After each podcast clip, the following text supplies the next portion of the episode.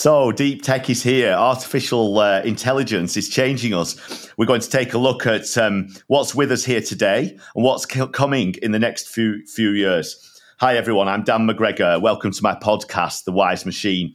Today, we're going to consider the topic how IoT is understood by the wider world and how it's transformative. So, my guest today is an expert in North American technology trends. I'd like to welcome Dr. Sarah Glova. Hi, Sarah. Hi, thank you so much for having me. I'm a, a big fan of this podcast. Excited to be here.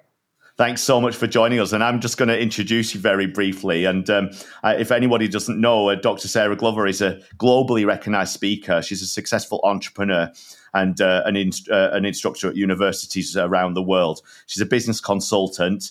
And Sarah is known for translating complicated technical trends into authentic discussions, which is what we need in these days. So uh, thanks so much for bringing your expertise um, to my podcast, Sarah.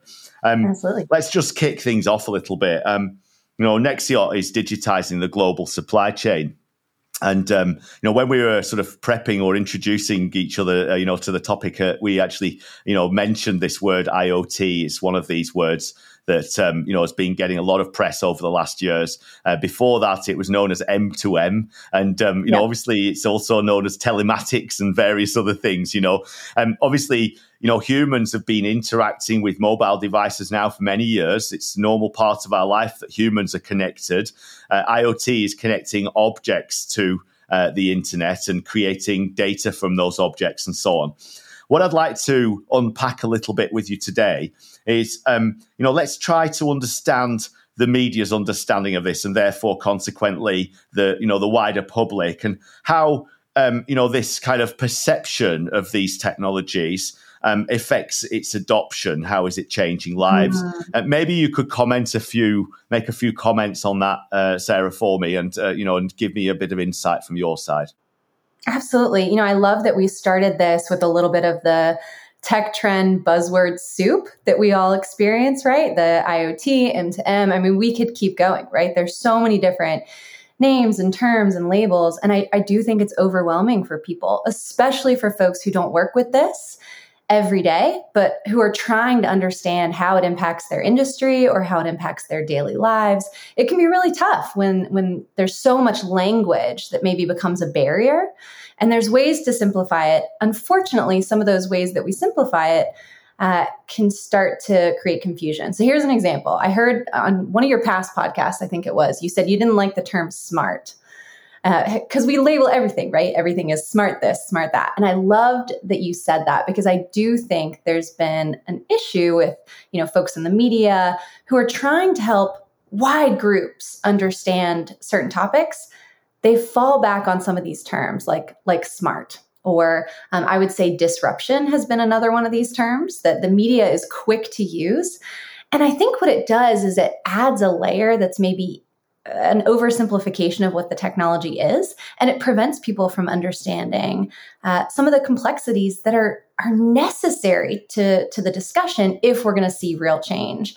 And uh, I'll bring up an example from one of your other podcasts. I think it was an episode that you were doing. Uh, maybe it was somebody from from Rail. You do such a great job of bringing bringing in folks who come in uh, with expertise on Rail, and of course that has such an impact on the supply chain in the U.S. Many folks, I think, don't know that. And she was saying how uh, siloed the industry can be and that it's difficult to create change. It, you can't have an orchestra if not everyone has the same sheet of music. I loved that. And I, I, think that's what we're talking about here. You know, the media is playing from one sheet of music, technology experts have another one. It's just, we're all using different language. We're not always understanding each other. And I, I think that that can make it really difficult to, to solve some of these problems that frankly need more than just technology experts in order to be solved. So, is it laziness? Is it just uh, the natural challenge of semantics mm-hmm. and change? Um, is it because we like to have a simple story or we like to have a word that we feel like we understand? Because, you know, let's get behind the word smart or disruption. It's so overused, yeah, because, uh, like, you know, everything's smart. But, you know, these are our devices. This is one of my, uh, you know, the, the device that we've got 200,000 deployed of these on rail. It's a Globe Hopper 3. And, um, you know, our device is has to be as an IoT device has to be smart enough to stay alive. because mm. we rely on the data to make the impact. You know, you don't mm-hmm. want to do it all on the edge because you know you've got you know power problems, you've got you know challenges with uh, security and all kinds of things. Um, you know, obviously it makes the device price point extremely high, and if you're trying to do you know full fleet rollouts across you know hundreds of thousands or even millions of assets, you know then but this word smart, you know, I, I'm happy with it being smart enough to stay alive, you know, but actually, you know, the big picture is about delivering value. And regardless mm-hmm. of how smart it is, you know, it's only as smart as we design it. Right. Right. And it's only only as smart as we design it, and only as smart as we use it. I mean, I think we see this issue in in the technology space a lot. Just because we can do something with technology, just because something can be smart, doesn't mean that it has to be. Uh, I did a lot of work with a, a fantastic organization called RIoT. They focus on IoT and economic development, and they run a startup accelerator. And great startups that worked with this organization. We'd also see some really interesting challenges where entrepreneurs would create something because they could and because the technology was really cool, but the the customer need wasn't there. It wasn't solving a real problem. I don't know that I need a smart toaster in my home, right? Yes. I just just because we can doesn't mean that we have to. And you asked a great question about, you know, is it laziness? When we use this term smart or when we go there with technology or with, with uh, startup ideas, you know, is it laziness? And I, I think it is more just the human tendency to try to simplify things in order to make sense of the chaos and change around us. Things are changing so rapidly. I don't have to, to say that. We all know that. Uh, the is coming at us very quickly. I think one of your previous guests said that as soon as you're born, you're a dinosaur. Uh, maybe came from a book that they were reading. Love that. It, it's happening so fast. And so, of course, it's helpful to have these terms that give us a shortcut for understanding. That's why every startup pitch that I'm seeing now is like, we're the Airbnb of this, we're the yeah. Uber of this, right? Like we go to this. What we know, you know to what we know. What we know. Mm-hmm. Yeah. And I think the challenge again is while that can be helpful for quick understanding, it creates a quick layer for us to skate over that might hide some of the complexities that we actually need to be discussing. And I would even argue some of those complexities, that's where we can bring in folks from other industries with other backgrounds, social sciences that can help look at things and say, well, what if we did this? Well, what if we did that? But if we're just skating over it and saying, well, it's the Airbnb of this industry, we're not giving folks a chance to do that. So, so I do think that there are some dangers there.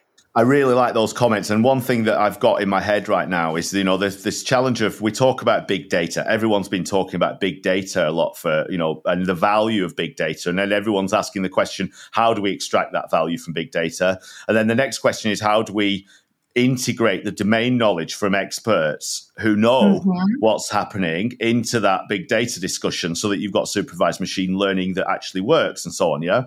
So, you know, my thing is that you don't know what you don't yet know. You need a clue and then you mm-hmm. investigate. And actually, probably, you know, the most interesting things are hidden in the 0.01 or 0.001% of the data. So just having big data is quite meaningless unless you've got the experts. And now what you just mentioned now is very interesting because, you know, maybe it's not laziness, maybe it's actually almost a cultural war. Um, mm-hmm. between um, the progressives, the digital natives, the ones that have been used to, you know, the the using and and and quick updating and improvement of applications on the consumer side all their lives, and you know, asking the question, why is it that you know we don't have these tools in in business in enterprise applications, and you know, maybe in that cultural battle, there's actually if somebody says the word smart, then it gives them a pass um, mm, because mm-hmm. they're able to hide behind the word smart and everyone thinks that they know what they're talking mm-hmm. about but actually it's not really getting to the bottom of the where the value's coming from and i wonder sometimes whether some people are you know have not enough to gain in their opinion by adopting these things so they'd rather just you know sort of put this blanket term over it and say yes we're kind of doing it mm-hmm. That's so interesting. I think that's a really that's a really great point. And for me, what that brings up is uh, you, you brought up a little bit about the culture war and the different types of folks that maybe are in these conversations. A lot of what I do when I go in to talk to organizations is look at the communication culture because often they'll hire me, they'll say, Will you come in and, and help us talk about innovation? We, we want our teams to be more innovative. Let's figure out what technology or what training or what tools they need. And I go in and I do some exploration, and it's like, we need some space to fail. We need some space for curiosity. Mm-hmm. We need some space for quiet. I, I'm going into these meetings and it's cutthroat. And as soon as one person stops talking, the other person, you know, starts. And, and there's no space for that curiosity or or that failure of ideas and without that you know if we have a big data set we are going to need to do some exper- experimenting to find that diamond in the huge huge mine right and so what do we need for that to grow? It's not always a new technology. It's not always some new training set. Often it's a let's look at our communication practices. How do we make sure that during meetings we're inviting curiosity? Is someone able to raise their hand and say, you know, you keep calling this a smart solution. I'd love to explore what you mean by that. Can we dive into that a little bit? That mm-hmm. way, instead of just skating over that topic, we're okay, let's peel back the layers a little bit. Is this culture a safe space where, where someone can do that? And I would even add, is it a space where someone who is a, a, female, a person of color, somebody who's from social sciences, the only type of X industry in the room, somewhere that they feel like they can raise their hand and do that? That's the place where you're going to see a lot of innovation. I really agree with you. And something that you mentioned earlier is this diversity that's valuable for this innovation and this mindset around, uh, you know, progress. Um, and what we're talking about there is not, you know, um, oh, how many diverse profiles can we tick off? We're talking right, about we're talking about regardless of someone's background, you know, are they able to contribute something unique to this discussion and challenge the status quo? And actually, you know, we're really having to build really multidisciplinary teams that we've never really built before. And, you know, actually, you know, some of the, like, you know, Nexxiot really, I founded it through naivety in the very best sense, I would say, say, yeah, because you know it was really, you know, it came down to this. You know, why is it you can monitor your pet in the garden, your luggage just on the way, uh, you know, your luggage in the airport, your child on the way to school, and your new shoes through the mail your pizza to your front door, but you can't monitor a shipping container that travels around mm-hmm. the planet. It just doesn't make sense. 30 million shipping containers, 5 million rail cars, 1 million uh, tank containers, and they're all super important to us in one way or another, and yet they're not monitored. Why is that? It's, it doesn't make sense. And it's almost that outrage that helps us to focus on the big picture. And you know, able to question things so fundamentally. So the word smart would never get past me. How smart? Why smart? uh, wh- how do we make it smart? Um, you know, what's behind smart? And why do we even want this? You know, it's the fundamental stuff that you need to tackle first. So it's this ability in the communication chain to drill down into that detail, to talk to domain experts and to talk to specialists from the business who've had their eyes on the problems and challenges the business faces for many years, and then to zoom up to 30,000 feet and to make a habit of that, and then to sort of look at this, you know, so actually maybe it's our the life cycle of incentives for humans that's causing the problem. Because we look mm. for uh, you know a one year project or a two year you know time frame for uh, receiving our bonus um, or you know promotion in five years if you make a good job of it. But actually we need to be thinking about 30 and 40 years because we've got mega problems. So uh, mm. does that make sense? I mean you've got more experience of talking to people about these things than i have so i'd like to know what you think well, I love the way that you just said this uh, life cycle for incentives. I haven't heard it put that way, but I'm going to steal that from you. I'll give you credit, but I'm going to use that uh, because I, I really enjoy that phrase. I think a lot of times when I work with leaders on how they can start to adopt some of these practices so that their team members have this space where they can innovate this is one of the things that we have to talk about. What is the incentive for people at your organization to be innovative, to raise their hand, to ask a question? There are often a lot of consequences for those things. You know, if I raise my hand and ask a question, am I going to be the person that has to find the answer? Or am I going to be the person that's looked at as not knowing the answer? So oftentimes there's there's actually consequences, not necessarily incentives. And so we have to move to, you know, how can we make sure that there are incentives that people are somehow rewarded for that kind of innovative behavior? And what barriers can we get out of the way? And for a lot of times for leaders, it takes a little bit of work for them to get out of their own head because of course they're like, well, they need to be innovative. It's their job well, not necessarily an, an, incentive to raise my hand and ask a question if that's going to give me more work or if that's going to make my colleagues doubt my expertise. So we have to do a lot of work of helping the leaders understand what it's like to be in their employees' position trying to raise their hands and ask those questions. And I think once we get them to open up, they start doing some really amazing things, changing the format of their one on ones to show that they really value um, how the employee is spending their time in that fail space or in that question space or that curiosity space, changing OKRs or, or other units of measurement to look at you know how is this employee able in their in their role to have some experimentation you called your interest in your your company that it came from you know outrage of this why. I would call that curiosity. I think outrage is another great word but i would just call that curiosity. And i think all of us humans innately are curious. And because of that i genuinely believe that everyone can be innovative if we make sure that the incentives are there and the barriers are out of the way. Because at the end of the day it just stems from curiosity and we're all curious I really love that, and thanks for thanks for bringing me back to curiosity because I'm really curious. But um, there was an element of outrage because I understand the implications of this not happening.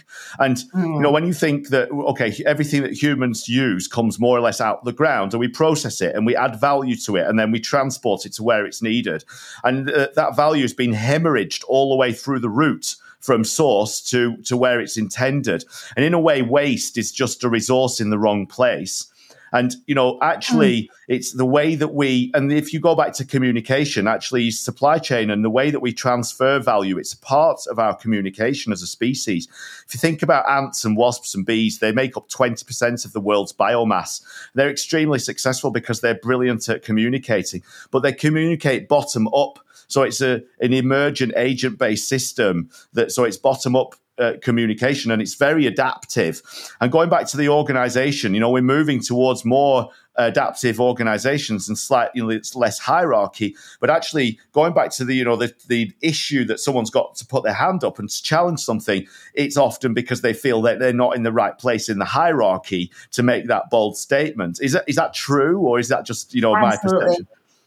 Yeah, for anyone who's just listening to the audio and not seeing the video, I'm just like nodding vigorously as you're as you're sharing this. Absolutely. It's about creating this safe space where someone feels like no matter where they are in the hierarchy, no matter to our earlier point, no matter what their background is or their expertise is, if they have a question do they feel comfortable raising that question? And a lot of times it's those questions that are going to lead our products, our services, whatever it is, to be better.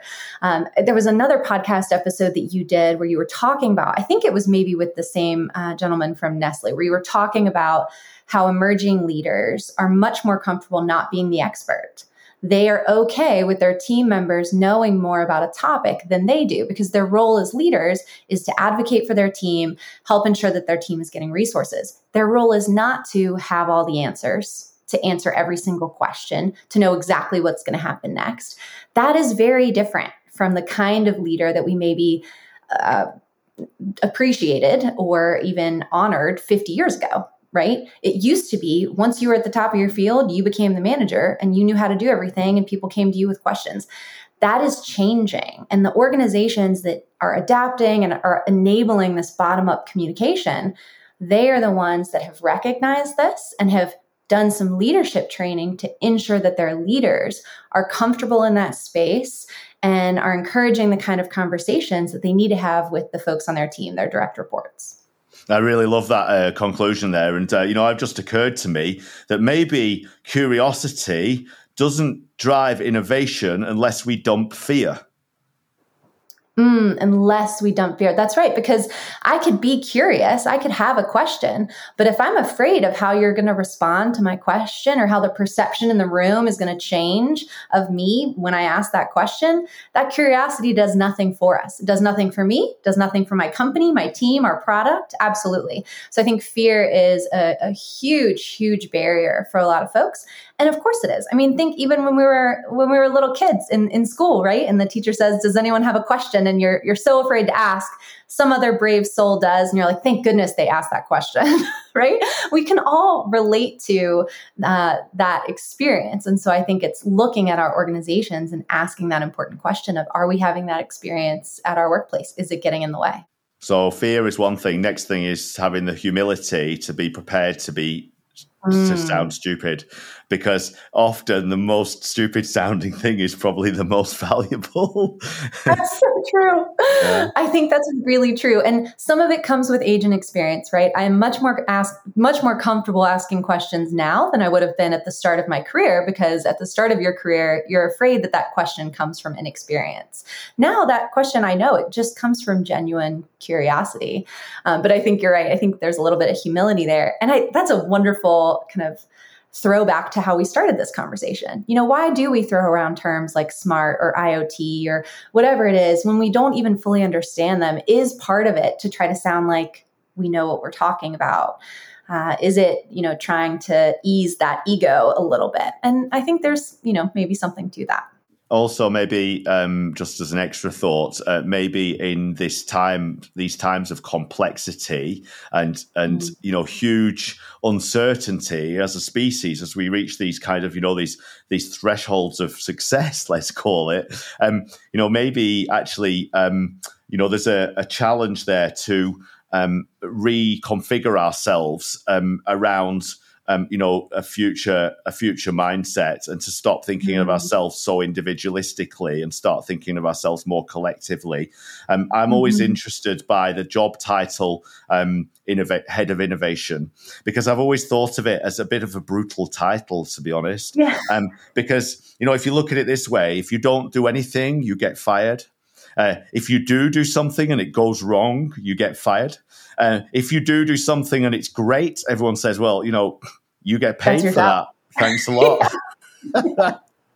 so you know you've got all the risk and all the you know the but little hero uh, you know opportunity um, i think yep. we'll probably try to wrap it up because it's been fairly dense um, have you got any further points that you'd like to just add towards the end maybe about purpose uh, organizational change and creating a culture for innovation that's not necessarily specific to IoT but can be applied. Mm-hmm. I love that opportunity to comment on that. Thank you. I, I, think I would say that if I tried to summarize all the research that I do, looking at you know tech trends and innovation, how we bring that back down to earth so that more people can participate, because that's how we're going to solve some of the biggest challenges.